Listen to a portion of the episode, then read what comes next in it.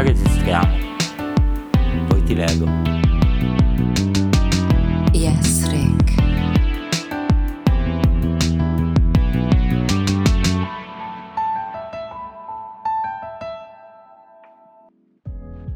Benvenuti a Kink Advisor, una guida perversa ai mondi sotterranei.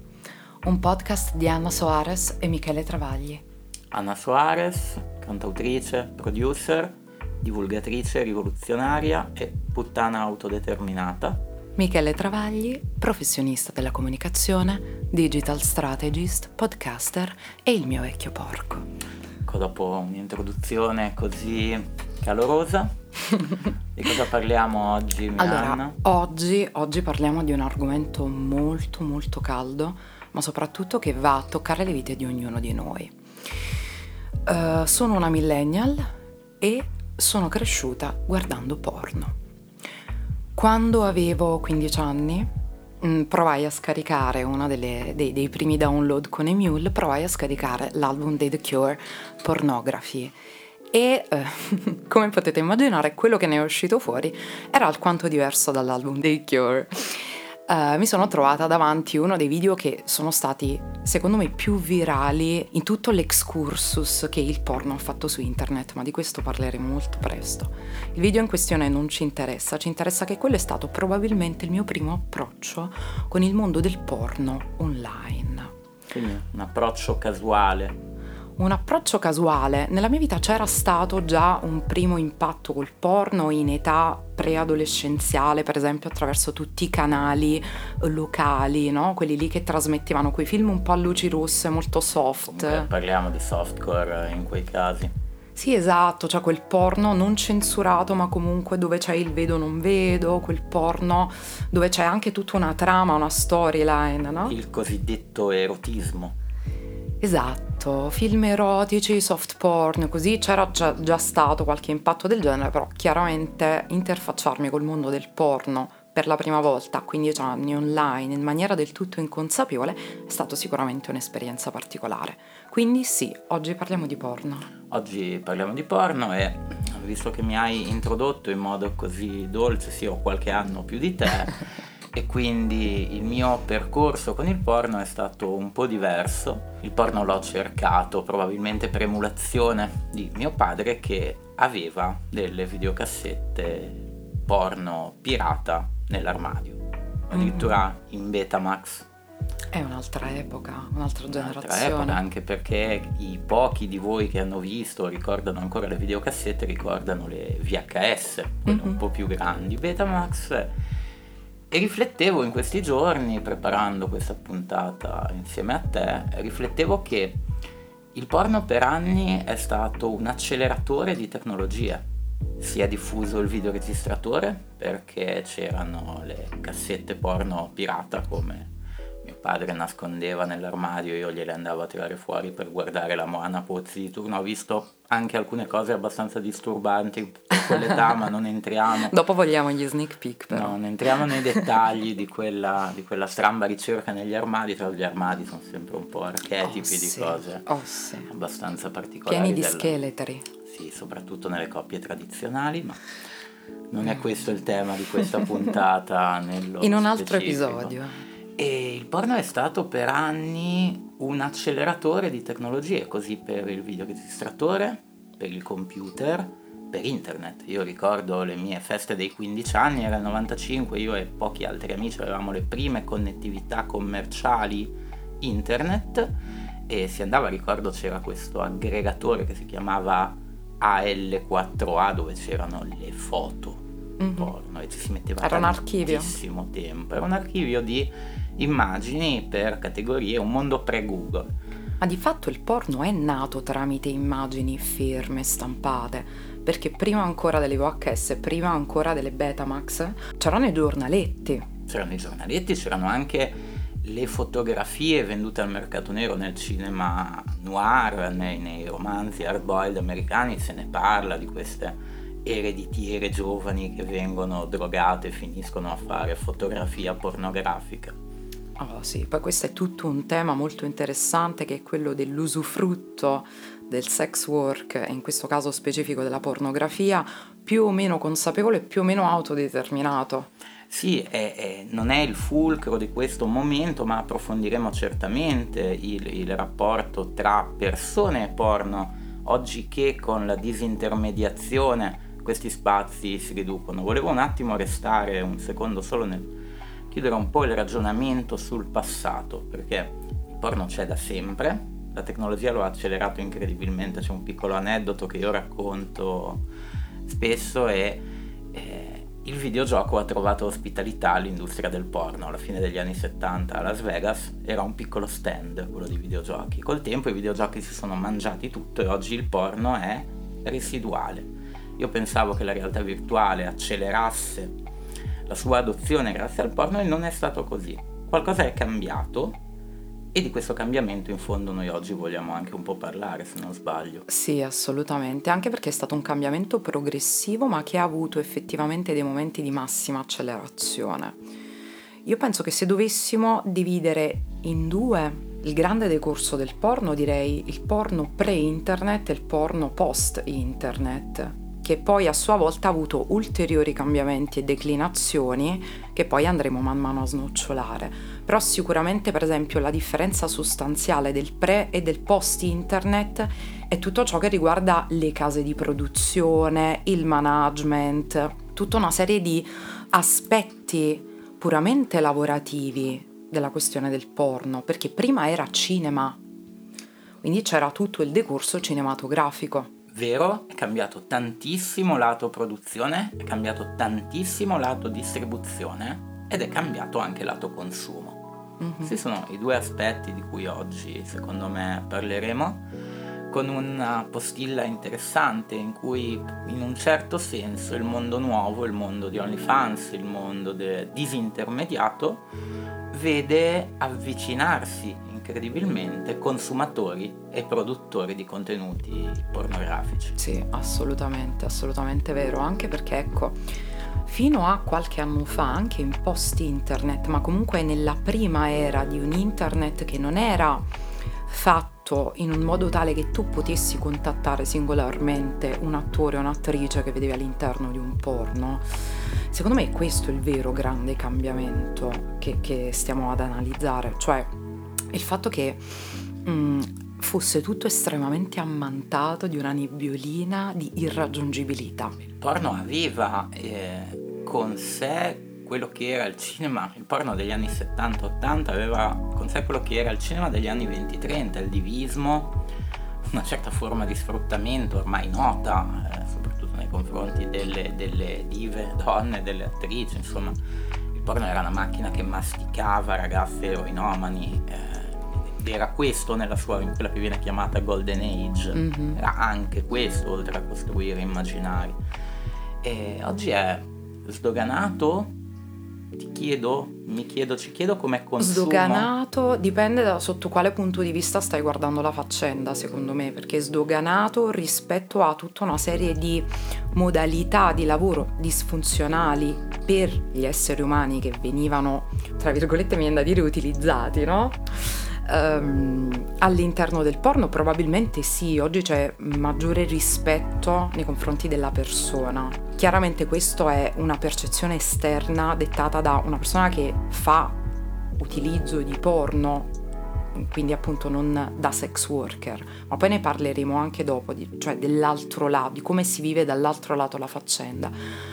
Ma quello che effettivamente io noto che è cambiato, è, cioè che non è cambiato, e che in realtà sdoganamento sotto il profilo etico non ce n'è davvero stato, cioè non c'è stata una progressione sotto questo punto di vista. Chi vedeva il porno in maniera demonizzata, in maniera ipermoralizzante, ipergiudicante, continua ad avere quel tipo di background e di osservazione in quel contesto della realtà. Prova a dividerti la domanda in due per avere la tua, la tua impressione e la tua opinione. Da, da, un lato mi sembra certo che lo stigma su chi fa porno, quindi su sex worker, esista e mm-hmm. non sia cambiato di un niente. La domanda che ti faccio è dal punto di vista del consumo, cioè si può parlare dei porno che si si vede al veglione di Capodanno? Ecco, secondo me Shirley Gargiulo, la nostra sessuologa superstar, come ami definirla tu Mike, può darci qualche opinione in merito veramente interessante che va a scavare nel profondo queste tematiche. Ricordiamo che Shirley è una sessuologa italo-americana di fama internazionale che ha condotto uno degli studi più importanti al mondo sul piacere femminile, quindi chi meglio di lei può darci un'opinione. Mike, se sei d'accordo, leggiamo una delle tantissime mail che ci sono arrivate e vediamo un po' Shirley cosa ci dice. Cara Shirley, l'outdoor è tra le mie categorie preferite di Pornhub. Quella finale, non so se mi spiego. Puoi darmi qualche consiglio su come realizzare questa difficile fantasia? Secondo me è fondamentale cercare di non trovare cespugli di rovi, vedo importante prendere seriamente igiene personale e safety, se, sicur- se, sicurezza, l'importante di genitali. Prima di tutto perché altrimenti senza genitale funzionante non c'è trapano e senza trapano c'è fame, c'è divertimento. Amico, che cosa puoi fare? Sicuramente trovare posti tranquilli, magari no, per esempio, avoid, ev- evitare assolutamente spiagge dove c'è naked people. Because cioè, è un pochino, come dire, cringe, come dicono adesso i giovani, un po' cringe. Eh, magari senza tutte quelle persone intorno, anche se capisce che comunque fantasia di outdoor fantasia di outdoor è un po' c'è, c'è l'esibizionismo. Per cui, amico, importante igiene e trovare persone che magari diverte con te. Ricordati sempre che nonostante il dove, quello che conta è il godimento e il trapano. Grazie Shirley per il contributo sempre così denso di, di, di, significati e di opportunità. Però ecco, vorrei anche sgombrare il campo da un'altra cosa. Tantissimo porno è brutto. Oh, quindi adesso stiamo andando a toccare quel punto lì. Iniziamo a toccare un po' il punto. Allora, partiamo dal fatto che Pornhub è un'azienda divertentissima che fa le magliette, fa i regali. Tra l'altro ricordo a tutti che regalò agli italiani in è stato pandemia, molto carino in lockdown l'abbonamento premium eccetera ma se posso quando uno apre vede una home personalizzata o meno di Pornhub insomma ecco. ma tu da professionista della comunicazione pensi che le home page dei siti porno siano targetizzate oppure siano direttamente che ti buttano in faccia la roba più mainstream e guardata allora di certo Pornhub fa profilazione quindi è Ma in solo grado... se hai un account, però sbaglio. Tendenzialmente la fa meglio se hai un account, ma è in grado di fare profilazione Ok. anche basata sui cookies. Questo è importante perché io, per esempio, questa cosa non, sempre pensato che non targetizzasse assolutamente nulla perché mi venivano fuori, mi cicciavano fuori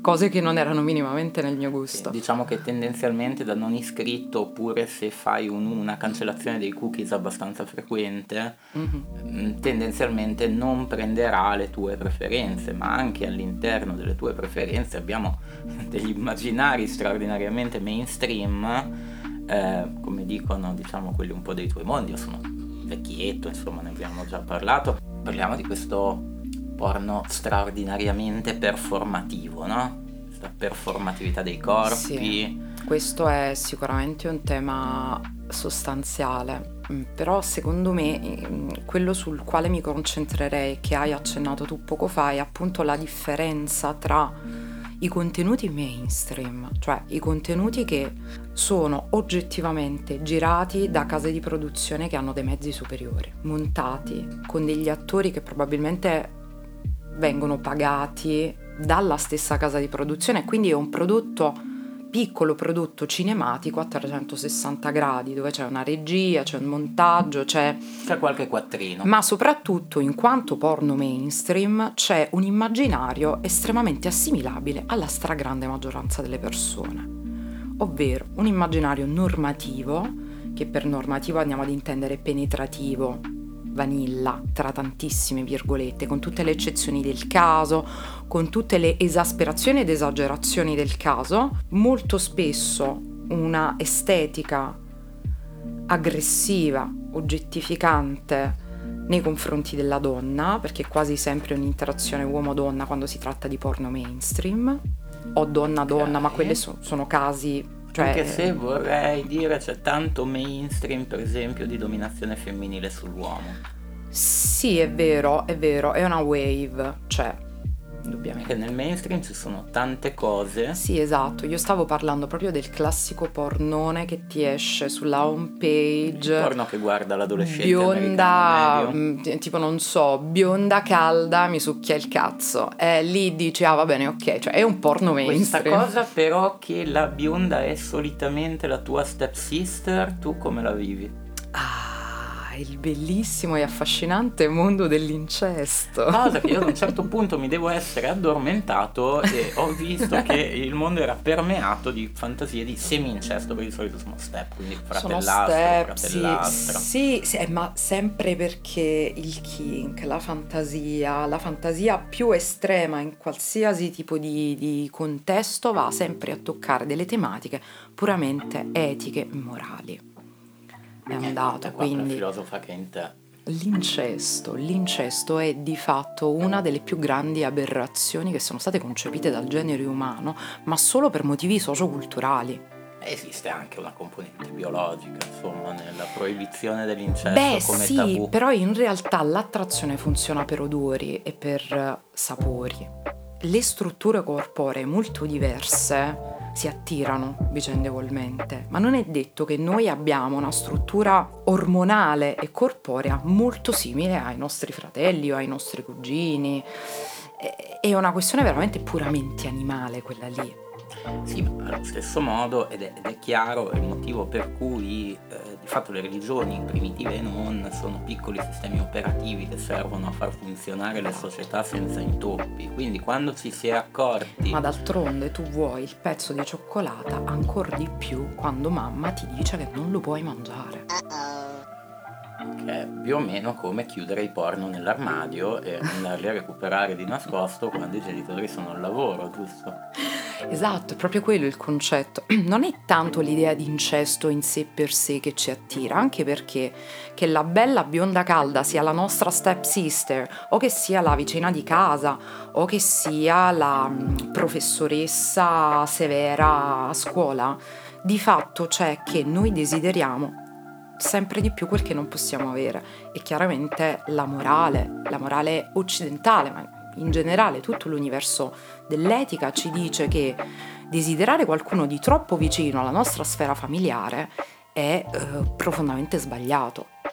Ecco, quindi siamo arrivati a dare un giudizio morale sulla homepage di Pornhub. Eh, in parte del realtà io stavo cercando di sdoganarla, quella, questa moralità. Perché comunque non restiamo, eravamo sul punto che il porno mediamente non è interessante. Ci sono molti porno che non sono assolutamente interessanti o eh, accattivanti mentalmente. Secondo me questa cosa era evidente da tempo, tanto che vediamo un po' come si è evoluto no, il mercato del porno, raccontiamo cose che magari i nostri ascoltatori conoscono perfettamente, ma a mio avviso vale la pena no, ricordare un po'. C'è stato il porno della Golden Age, Mhm. d'oro, gli anni 70, gli anni di gola profonda, addirittura Deep Throat, gola profonda è diventato un caso pop nel Watergate, la, la- la spia no, che informava i giornalisti eh, si faceva chiamare gola profonda e poi c'è stato il momento dell'home video che ha distrutto in parte le case di produzione con la pirateria,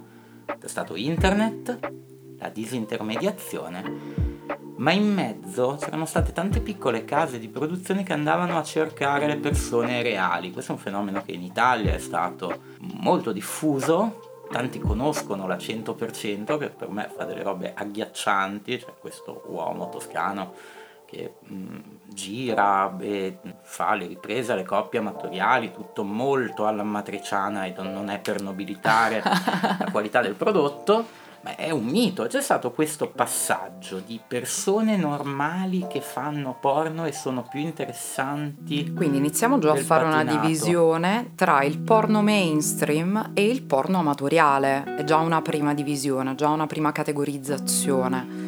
L'amatoriale è un fenomeno interessante, perché secondo me dietro l'amatoriale c'è questo grande driver che è l'esibizionismo. Eh, esiste, c'è poi stato quello che io vedo un po' come età di mezzo, periodo d'oro delle cam girl. Mm, vero, vero, vero. Quante volte mi hanno scambiata per una cam girl?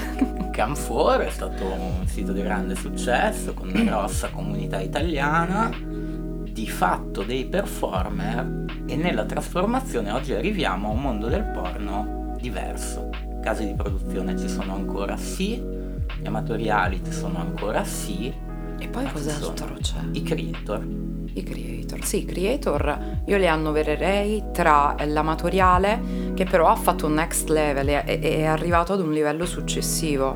Non sono più la coppia che mette la telecamerina sul comodino e si registra a pecorina, ma sono una persona che ha una sua progettualità, un suo modo di guardare all'erotismo e quindi alla sensualità, un modo per investire su se stessa umanamente, mettersi in gioco anche lavorativamente, in proprio e quindi c'è innanzitutto tutta una, una, struttura, cioè un'analisi di ciò che tu vuoi fare, vuoi portare progressivamente man mano online e c'è soprattutto l'elemento umano.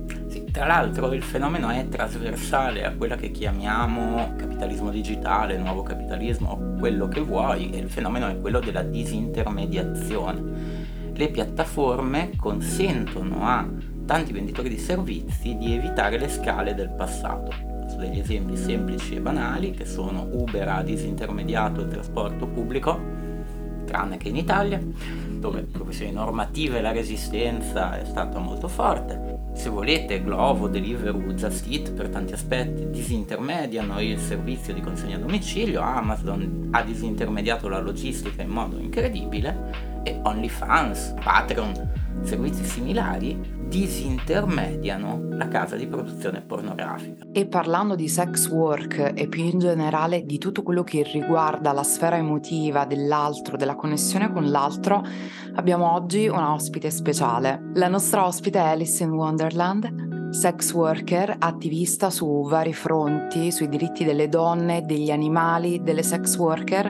Grazie mille Alice per aver accettato il nostro invito e star qui con noi a condividere un po' del tuo mondo. Grazie a voi, ciao. E la primissima cosa che mi viene da chiederti è come è partito questo viaggio all'interno di OnlyFans? Quali sono stati i driver che ti hanno spinta a decidere di intraprendere questo percorso? In realtà non era partito come lavoro vero e proprio, ma come un'alternativa per Instagram che continuava a censurare le foto comunque di nudo artistico che io postavo e dopo la bellezza di tre o quattro forse non mi ricordo nemmeno più, profili chiusi, mi sono aperta OnlyFans e successivamente poi è diventato un lavoro. Quindi è stato principalmente il fatto che tu volessi pubblicare i tuoi contenuti a prescindere da quelle che sono le censure e le zone grigie dei social media. Sì, esatto, esattamente sì. Parlandoci un po' prima nell'introduzione, diciamo non registrata, ci hai raccontato che comunque lavori su molti fronti, lavori da attivista, lavori su OnlyFans e ti occupi di tante cose, quindi immagino tu produca tanti contenuti di tipo diverso. Hai qualche regola organizzazione nel tuo lavoro? Come ti barcameni tra tutte queste attività diverse che immagino occupino un bel po' di tempo. Allora, se posso essere sincera,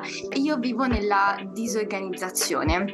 Quindi, per quanto riguarda OnlyFans, cerco di fare un post al giorno o comunque male che va un post ogni due giorni al massimo, anche perché pagando un abbonamento di 10 euro al mese, insomma, eh, quello che si aspettano è un contenuto al giorno per quanto riguarda OnlyFans. Però non ho organizzazioni particolari particolari, nel senso che comunque i miei contenuti sono principalmente contenuti scattati col telefono, quindi mh, mm, contenuti di vita insomma eh, quotidiana, intima, anche magari scattare qualche foto quando mi sto avvestendo in bagno oppure quando sono nel letto, mentre invece per i book, gli shooting più professionali magari ci vuole un po' per, per organizzarli, però alla fine insomma questo si fa in una settimana, due settimane al massimo, gli shooting, per gli shooting più professionali intendo. Certo, quindi diciamo il piano organizzativo è basato principalmente sul sentire della tua giornata. Tu prima parlavi di intimità, di quotidianità ed è molto bello perché penso che portare la propria intimità al di fuori delle mura di casa e condividerla con l'altro sia sicuramente un qualcosa che va a toccare una sfera emotiva, una sfera psicologica sia tua sia delle persone che guardano i tuoi contenuti e fruiscono dei tuoi contenuti. E a tal proposito mi domandavo, è una cosa che mi sono sempre chiesta in realtà, perché ho sempre, sono sempre stata affascinata dal sex work ma non da entrare al suo interno, quindi l'ho sempre osservato da fuori. E la domanda che mi sono sempre fatta è che tipo di approccio emotivo c'è da parte tua, sia in quella che è, come dicevi prima, la voglia di esibire delle parti di te che non sempre, non tutti possono vedere, ma anche come ti rapporti all'altro a livello emotivo, se c'è un coinvolgimento, se magari te la vivi in modo un po' più freddo, distaccato. Sicuramente più vado avanti e più mi accorgo che ci vuole un bel po' di, di coraggio anche a postare uh, una foto più più stupida, tra virgolette, su Instagram, perché poi quello che tu fai online si ripercuote comunque inevitabilmente nella vita reale e, ehm, soprattutto quando si, si, parla di foto intime e soprattutto quando si parla di donne. Quindi sicuramente ci vuole una bella dose di coraggio perché so che se un mio contenuto dovesse finire nelle mani sbagliate io probabilmente mi rovinerei la vita. Però um, c'è anche um, molta eccitazione perché mi eccita il pensiero di essere guardata, comunque il pensiero di riprendermi, anche magari magari con la persona con cui faccio video li farei nonostante ho gli fans magari, poi li posto, però comunque è un gioco, qualcosa che devo per forza fare. Poi certo ci sta anche la parte lavorativa e la parte in cui penso a quanto si guadagna, però principalmente mi, mi piace, mi piace molto. Non so sinceramente, magari ce lo dirai nella risposta, se li fai o li hai già fatti video customizzati. Io sono una di quelle bieche persone persone che lavora nel marketing e nel marketing oggi, il marketing più o meno digitale, uno dei mantra è che più il contenuto è personalizzato e più è efficace. Io so che nel Sex Works OnlyFan i contenuti customizzati occupano uno spazio, onestamente non, non so quanto. Qual è la tua esperienza e la tua opinione in merito? Allora, io ne faccio anche molti di video personalizzati. Certo, allora non arrivo a fare cose che non mi va di fare proprio perché me lo sono imposta all'inizio proprio del percorso. Per esempio, ci sono persone che mi hanno chiesto magari dei video, ma posso, posso spingere, nel senso posso essere esplicita? Assolutamente sì. sì, sì, sì. ok, va bene. E, um, ci sono persone che mi hanno chiesto addirittura video mentre, che ne so, io um, stavo facendo pipì o magari mentre vomitavo, insomma, comunque cose così. Io mi sono spinta finché potevo, nel senso che comunque magari un contenuto dove, non so, piscio nella vasca va bene, ok? Però non mi metterei mai le, le dita in gola per, per farti vedere che sto vomitando, insomma. Mentre invece per tutti gli altri magari ci sono dei fetish che mi appartengono di più, dei kink che mi appartengono di più e cerco di, mm, di soddisfarli comunque. Però se c'è una cosa che non farò mai è una cosa che mi potrebbe mettere in imbarazzo o comunque che non mi fa sentire a mio agio con me stessa sicuramente. Chiaro, lo capisco perfettamente perché tra l'altro poi lo ascolterai quando magari ti recupererai anche le altre puntate. Noi parliamo mm. proprio della connessione in società, nella società società attuale tra le sessualità alternative, che sono moltissime, e tu lo hai brevemente raccontato in questa tua esperienza sui video custom, e uh, come si dispiegano appunto nel nostro, nel moderno, ecco, mettiamola così. E quindi questa varietà enorme di kink, di parafilie, di gusti e preferenze più svariate che possono andare dal video di pissing fino a cose anche molto più estreme. Non, non volevo demonizzare assolutamente nessun feticismo o comunque kink, eh, semplicemente semplicemente una cosa mia, è un limite mio che mi sono imposta, ma ovviamente ognuno ha le sue. Chiaro, sì, sì, sì, ma quello è ovvio, è una tua preferenza scegliere di fare cose che sono più nelle tue corde piuttosto che altre. E a tal proposito, volevo farti una piccola domandina di chiusura un po' più leggera, perché siamo stati belli organizzativi e, e, e compressi. Uh, se c'è qualche richiesta, al di là magari di quelle due che ci hai già citato, un po' più sopra le righe che però magari ti ha fatto sorridere, ti ha fatto dire ok, adesso mi metto alla prova, una cosa che non ho mai pensato neanche di fare, però eccola qui. Sicuramente, allora mi ricordo che una volta mi è stato chiesto di fumare oppure di spogliarmi in un luogo pubblico e quello è già un po' più divertente, magari tipo in un supermercato, non so, roba così. Mm, in realtà non me ne ricordo. Ah, eh, l'assorbente, di cambiarmi l'assorbente. ok, ok. Sì, make sono, sono, stati divertenti alla fine questi, soprattutto, non lo so, il, magari lo spogliarmi in pubblico, insomma, fare qualcosa di più velato che non si potesse proprio fare, quello certo. sì, quello mi piace. Certo, benissimo. Bene, e allora Alice, dopo questa interessante conversazione, noi ti ringraziamo, grazie per aver partecipato al nostro King Advisor. grazie a voi. Ci rivedremo presto, grazie ancora. Benissimo, grazie a voi.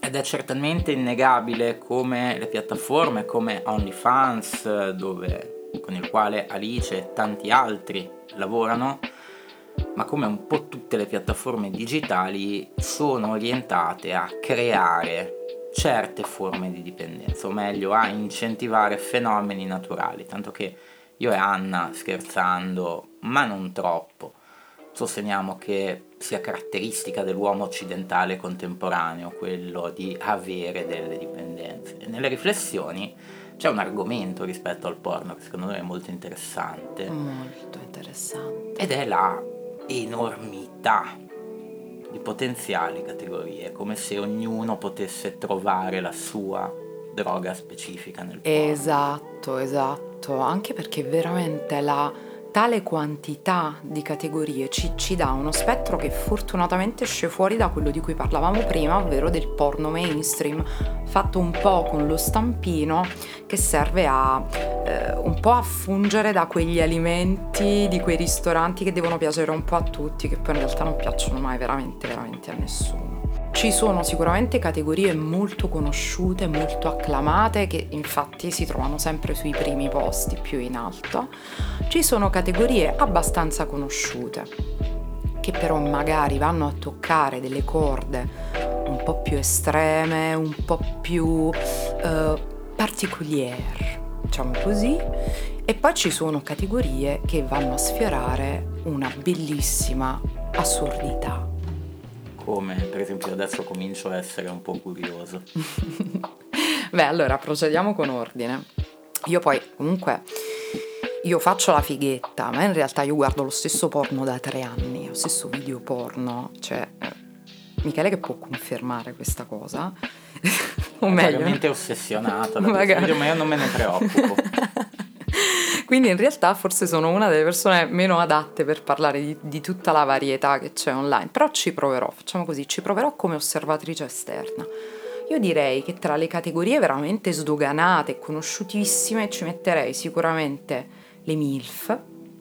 MILF, grande tema da American Pie in poi. Esatto, esatto, che è diventato poi alla fine anche una moda. MILF eh, perché i DILF non sono così sdoganati, peccato, but still. Un argomento sul quale non ho troppe. Poi abbiamo sicuramente porno lesbo, super sdoganata come categoria da uomini, da donne etero Uh, beh, sicuramente le lesbiche sono una delle cose più appetitose per l'uomo medio. Tra l'altro, da guardare il, quantomeno. Quel tipo di categoria è il punto di entrata di tutte le attrici del mondo hardcore, o almeno lo era prima Perché probabilmente è quello un po' meno estremo che si può fare con un po' più di facilità in una fase iniziale della carriera, insomma, sì. così. Poi sicuramente ci metterei tutto ciò che riguarda l'anal e la fellazio in tutte le loro salse. Perché chi più ne ha più ne mette, insomma. Beh sì, perché poi... comunque abbastanza... Beh sì, sono comunque generi rilevanti perché vanno a toccare dei driver interessanti. L'anal in maniera un po' più primal, un po' più eh, estrema, dolorosa, DS per certi versi, in qualche modo mentale di, di volerla guardare. Per diciamo chi non è dentro al gergo, quando parli di DS cosa intendi? Beh, allora parlo sicuramente di un rapporto sbilanciato tra le due parti, dove c'è una parte attiva che ha un controllo sulla situazione di dominante e una parte S sottomessa che subisce l'azione o che comunque consensi- in maniera consenziente accoglie tutto quello che l'altra persona deciderà o farà. All'interno dell'anal chiaramente c'è una parte attiva e una parte ricevente io dico di S semplicemente perché trovo che l'anal in sé per sé sia un po' più sbilanciato come rapporto rispetto ad una penetrazione vaginale o rispetto ad un sesso orale. Ecco, ma qui diciamo che secondo me i nostri ascoltatori sono abbastanza smaliziati per conoscere, sì. non dico in maniera approfondita queste categorie, ma prova a dare qualche categoria diciamo un po' più piccola, più residuale, mm. più di nicchia, cosa allora, ti viene in mente? Allora, uh, sicuramente tutti i video di dominazione, fetish, siamo un gradino più nei mondi sotterranei. Perché ecco è un qualcosa che non per forza include all'interno di, della, della sfera visiva il sesso, magari sono video parlati, su un video registrati direttamente parlando in camera, quindi rivolgendosi, rompendo di base quella, quella parete, rivolgendosi alla persona che guarda. I video Joy, altrettanto, sono persone che danno... Spieghiamo esatto, l'acronimo. Stavo, stavo, ah no, l'acronimo non lo so. Jerking off instructions che sono appunto delle persone, eh sì mi sono ricordata in calcio d'angolo, eh, che sono persone che danno appunto istruzioni alla persona che guarda il video su come masturbarsi, quindi ba- di base c'è comunque una sorta di dominazione ma è più soft, è più accogliente, più così. Poi, insomma, andando un po' più nel, nel, sottobosco, ma nemmeno troppo, troviamo per esempio i video BDSM, dove la dominazione e la sottomissione sono di base anche corporei, fisici, dove c'è magari anche um, un tipo di, di violenza, di approccio bello strong, dove magari ci sono delle cose anche piuttosto estreme tra questi, piccola menzione e parentesi, che secondo me è un grande classico, anche se piuttosto sotterraneo, i video medical. Medical è una categoria che io evito sempre con grande attenzione, ho un filtro apposta per evitarli. Scusi, ma questo è king shaming! E poi c'è ancora di più il sottobosco, un sottobosco che io conosco abbastanza, che secondo me va a toccare tra i punti un po' più nascosti del porno, che sono i video di gooning sono abbastanza agghiaccianti, io devo essere onesto, non li conoscevo prima di conoscere Anna. E raccontaci un po' cos'è un video di Gooning. Oh, allora, di base sono dei video mm, costruiti, in man- costruiti in maniera un po' diversa rispetto ai classici porno dove c'è un decorso di un atto che viene svolto, che può essere penetrativo, può essere mm, di dominazione mentale, tutta una serie di cose. Allora, i video di Gooning sono video solitamente molto lunghi, che cercano di creare una addiction, una dipendenza al porno stesso. Quindi che cosa accade all'interno dei video? Ci sono solitamente dei loop di immagini e di parole che si susseguono volti all'eccitazione e ce ne sono veramente di vari tipi, da eh, i video, anche se in realtà quelli più eh, conosciuti e apprezzati sono i video che includono al loro interno la suggestione di diventare o una persona transgender, e lì poi si aprono mondi, o di diventare schiavi del porno, quindi schiavi di quella che viene definita la chiesa del porno. La cosa è molto interessante, fa molto complottismo QAnon, potremmo dilungarci per un episodio. Potremmo intero. dilungarci tantissimo, ma di base l'idea è che chi si approccia a quei video vuole quel senso di soggiogamento rispetto ai video stessi, vuole sentirsi in una condizione di discomfort e godere di quel discomfort, che è uno dei driver delle persone sottomesse, delle persone masochiste, delle persone che amano l'umiliazione, eh, la degradazione e quant'altro. Sono video molto particolari, quindi appunto non c'è un effettivo decorso di un atto sessuale, ma c'è un lento e progressivo loop che si ripete che ti porta a voler vedere quei video continuamente. E, cosa importante, il gooning richiede edging. Spieghiamo a quei pochissimi 2-3 ascoltatori che non sanno cosa sia l'edging, ma dubito fortemente perché se siete qui, mm, secondo me qualcosina ne sapete, si tratta dell'atto di masturbarsi o di provocarsi eccitazione senza sfogare nell'orgasmo. Quindi una continua e perenne eccitazione che non porta mai a una effettiva risoluzione, che è, devo dire, una sensazione caruccia.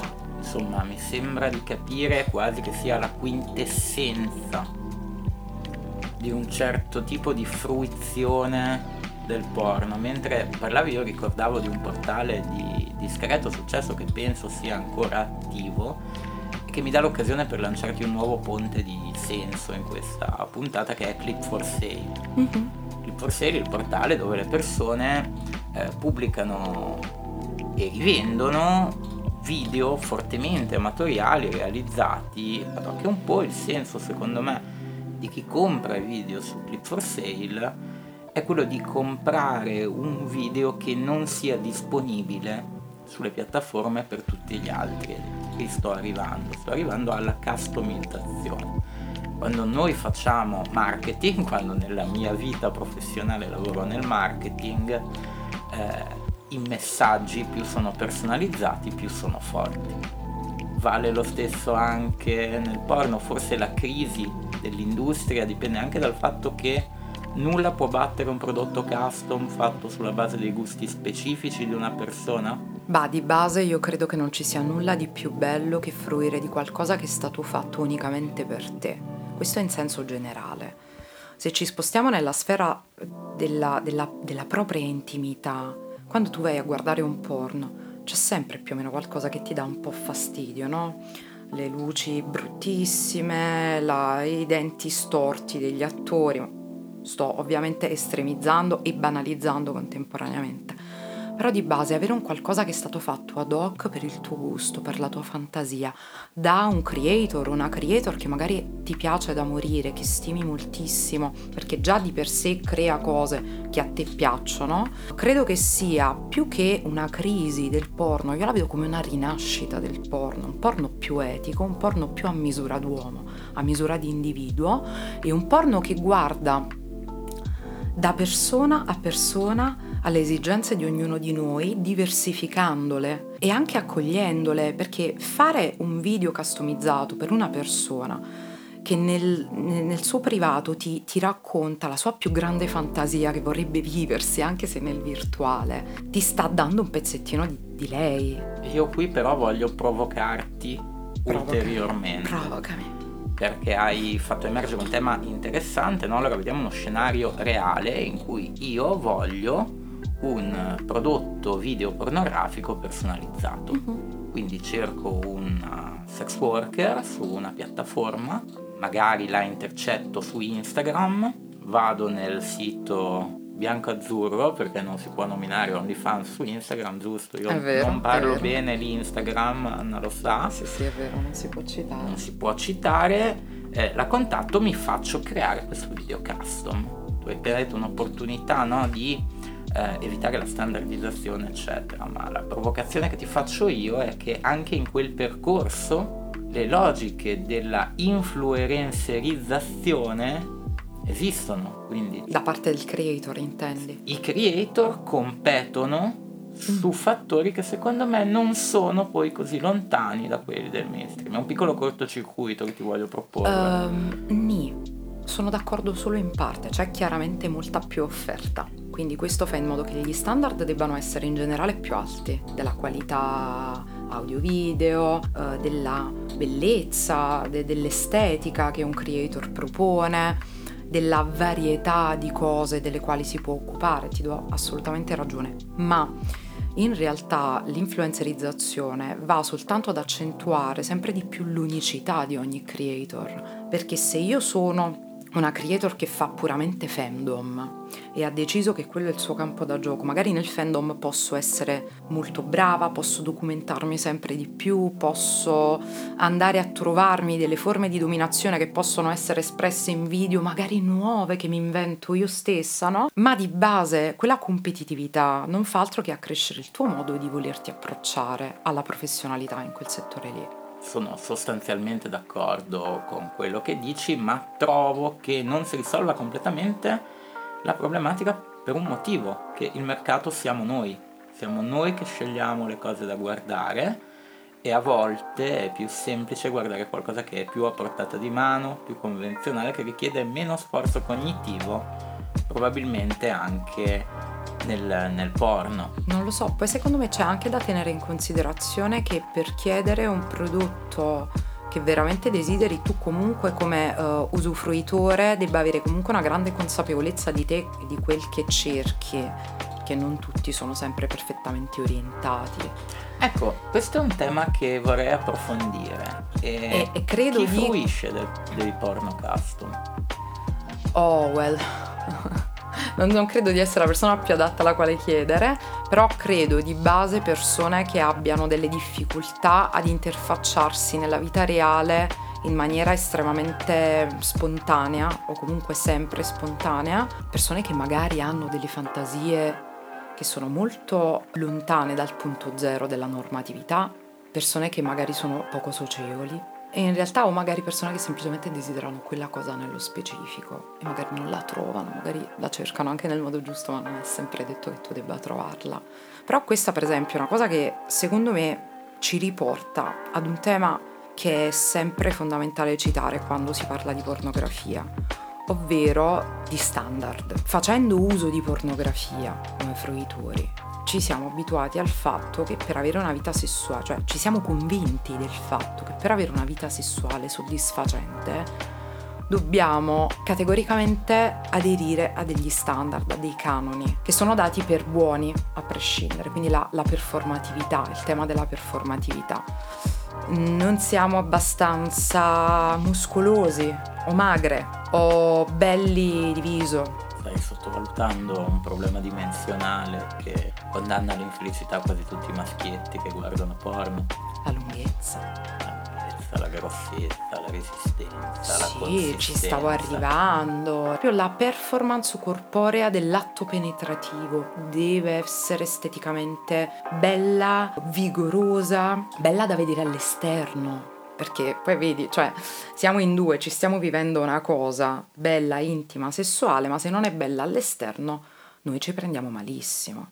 Ma è, e io non sono convinto sia così, il porno ad averci reso alla ricerca di quel tipo di estetica o l'estetica del porno si è cucita su nostre, dei nostri preconcetti. che cerchiamo quello, perché in fondo nessuno ti punta una pistola alla tempia e ti dice guarda questa tipologia di porno invece che qualcos'altro di nicchia. Vero, vero, vero, ma non tutti sanno che c'è del porno di nicchia, non tutti sanno che c'è del porno sotterraneo, non tutti sanno che ci si può divertire tantissimo a letto anche senza doversi obbligatoriamente guardare rotolini di ciccia nello specchio piuttosto che concentrarsi concentrarsi sul, sul godimento. Io no? proprio per questa puntata ho fatto un po' di ricerca, insomma salta fuori sempre il nome di Erika Last come autrice diciamo di un porno cosiddetto femminista, anche secondo me di femminista, non so, ma sicuramente più in contatto con la realtà parliamo comunque di prodotto cinematograficamente alto, ben diretto, luci, quindi non so benissimo di cosa Che però va a toccare delle sfere a livello emotivo, a livello di racconto che sono più etiche, più vicine all'individuo. Sì, credo che comunque questo rappresentare corpi reali, dunque imperfetti, sia già un passo avanti nel, nell'evitare questa, come la chiami tu, normatività, nell'evitare eh, l'essere ossessionati dalla persona. Il porno si demonizza un po', secondo me, nel dibattito mainstream, ma gli effetti della pornografia sull'adolescenza, per esempio, su come i giovani italiani, unico paese occidentale sostanzialmente dove non si fa educazione sessuale nelle scuole, i giovani italiani assorbono la sessualità attraverso la pornografia. Questo è un tema, secondo me, che non può essere sottovalutato, ma insomma non era nelle corde di quello di cui volevamo e parlare. E a proposito oggi. di demonizzazione, visto che siamo in chiusura, prima di collegarci con Samantha Soaresselli che giustamente ha anche lei da dire la sua rispetto a tutte queste tematiche, io vorrei chiudere a proposito di demonizzazione con una frase molto bella che ho letto proprio in questi giorni da Sexual Persone di Camille Paglia e la vorrei condividere un po' con tutti, poi andiamo a fare un punto, un punto che farà con grande lucidità la sua Resselli. Cosa ne pensi? Mi sembra un'ottima idea. Allora, la frase recita la messa al bando della pornografia, perseguita a ragione dalla tradizione giudaico-cristiana, sarebbe una vittoria sull'ostinato paganesimo dell'Occidente. Ma la pornografia non si può bandire, la si può solo cacciare nella clandestinità, laddove la sua carica eversiva verrebbe potenziata. Il figurativismo amorale della pornografia sussisterà sempre in sfida al culto umanistico della parola redentrice. Le parole non possono salvarci dallo spietato divenire della natura pagana. Direi che adesso siamo pronti per il nostro appuntamento con Evolversi Domani. A te la linea Giovanni. Sono Giovanni Pinori, benvenuti all'italica rubrica Evolversi Domani. Abbiamo con noi l'opinionista Samantha Soresselli. Samantha, Sempre più coppie italiane non arrivano alla fine del mese e si aprono l'OnlyFans. Tu, la donna, che ne pensi? Ma Giovanni, ma dove è andato a finire il caro vecchio romanticismo di una volta, io mi chiedo, perché d'altronde vedi Giovanni quanto era bello, quel corteggiamento lungo, quel corteggiamento che non per forza, no, doveva andare a toccare quelle sfere un po' più, cioè come dire, caciare, sessuali, diciamocelo tra noi Giovanni. Giovanni quanto era bello quando veniva la mamma al primo appuntamento. Eh, le cose sono cambiate, sì è vero Giovanni, noi ci evolviamo domani, come al solito, ci evolviamo comprendendole queste cose, poi certo nonostante ognuno possa fare sempre quello che vuole Giovanni, io sinceramente far vedere come faccio sesso con il mio compagno alle altre personcine, io non ci tengo, io preferirei di no. Ha finito? Sei andato? Quanto è palloso questo.